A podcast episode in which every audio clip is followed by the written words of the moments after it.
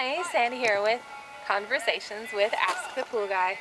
We are headed to the pool show in Las Vegas this week, although I don't know why we would leave Michigan on days like today, but that's what we're doing. It's pretty sensational. So, I know that I have hopes of what people come away with from the pool show. What are some of the things that you hope people come away with? well, there's two different things there. With what I would hope people come from the show, or specifically from what we're doing at the show. Yes. Because I think there's two different parts. I would hope that the constituents, the, the, the guys and gals in the business, would really embrace all of it and learn. And it's not about who's better than who or who's doing more or who's got a bigger company, but rather why are they doing what they're doing. And and I don't know that that's expressed so much in the show, but from our But perspective, it is very much expressed in with what us. we do. Yes. Yeah. So being that we're, you know, having been in the industry for 30 years and looked through and watched all of these greats in the industry come and go, and they're, you know, there's they're the well-known names, and they're the oh, sh- sh- there, there's a guy, and you point to him all the way through.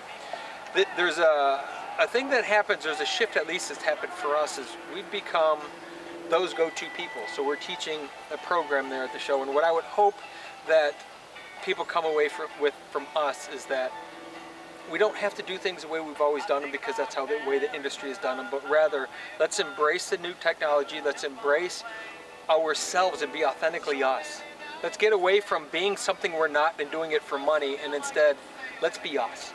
Let's enjoy us. And I, and I hope that's what our program expresses that it's okay to be a pool guy but not have to be that way. You can be a, a really cool pool guy and have a lot of fun and make a lot of money, have a good time, but not have to be just what everyone else expects. So to me, that's what I would hope we, we get out of the show, and then others get from the show.